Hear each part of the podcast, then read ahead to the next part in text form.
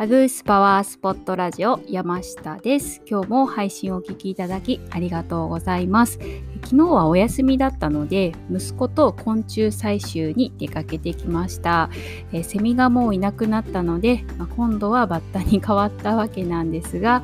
えー、古書山の方面から秋月、そして筑前町の町内の、えー、公園を3カ所回ってきました。川の流れる音水の音ですねだったり、え秋の草花草木ですねの香りそして、え虫の鳴く声にとっても癒されて、え帰ってきました。というのは、まあ、とっても良かったんですけれども、え、我が家はですね今あの十数匹の殿様バッタが虫かごに入れられているという まあなんてこったな状態になっています、まあ、でもあの意外と観察をしてみるとまあ、草を食べる様子なども見ることができて、まあ、面白いです、まあ、勉強になるなというふうに、えー、とってもプラスに受け取っています。はい、さてということで、えー、今日から月曜日また新しい習慣がスタートしましたね。月曜日は週のスタートということで気分が上がる内容をできるだけお届けをしたいなというふうに思って開運アクションなどについてお話をするようにしています。で今日はあの今月特に念入りにお掃除をすると運気が上がる場所についてお届けをしたいなというふうに思っています。昨年末にもラジオでちょっとちらっと話を、えー、させていただいたんですがあのどこのご家庭でもですねお家の中で一番パワーが強い場所ってっていうあのいわゆるラッキーゾーンっていうのがあります。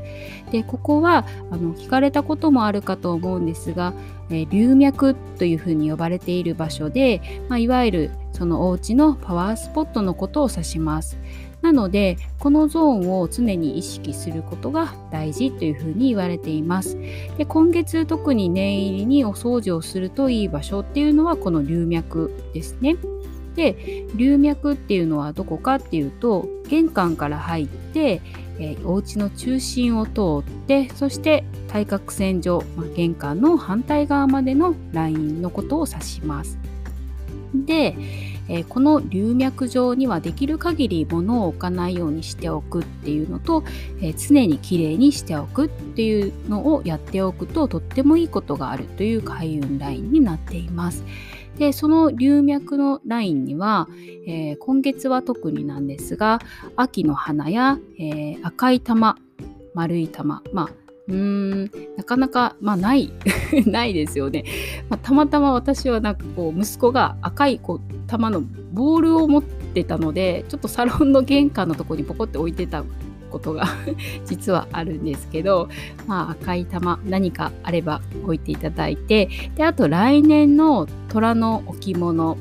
ですねそして、えー、季節感を取り入れるそして来年の運気を早々と取り入れるっていうのが開運のポイントになります。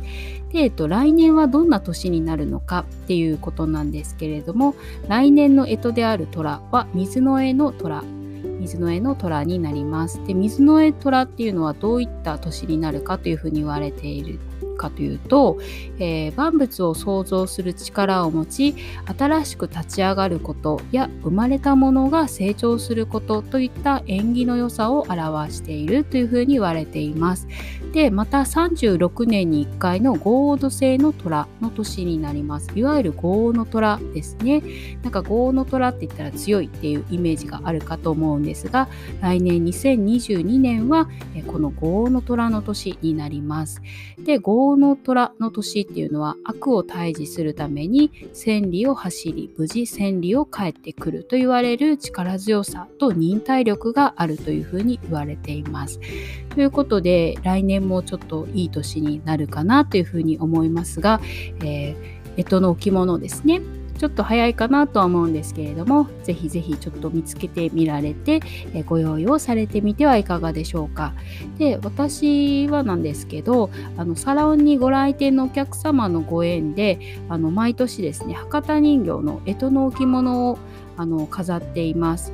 で、えっと、その方のご縁であのちょっとサロンにもパンフレットをあの今お預かりをしているのであのご興味があればですねちょっと見てみられたらどうかなというふうに思っています。ということで、えー、今月は玄関そしてお家の中心それからその対角線上玄関の反対側までの流脈ラインをより念入りにお掃除をすることそしてこの流脈上にできる限り物を置かないことっていうのを意識していただくことが開運アクションという風になります、えー、お家の中でのパワースポット作りぜひぜひやってみてください。ということで今日の配信が少しでもあなたのお役に立てたら嬉しいです。では今日も素敵な一日をお過ごしください。そして良い1週間をお過ごしください。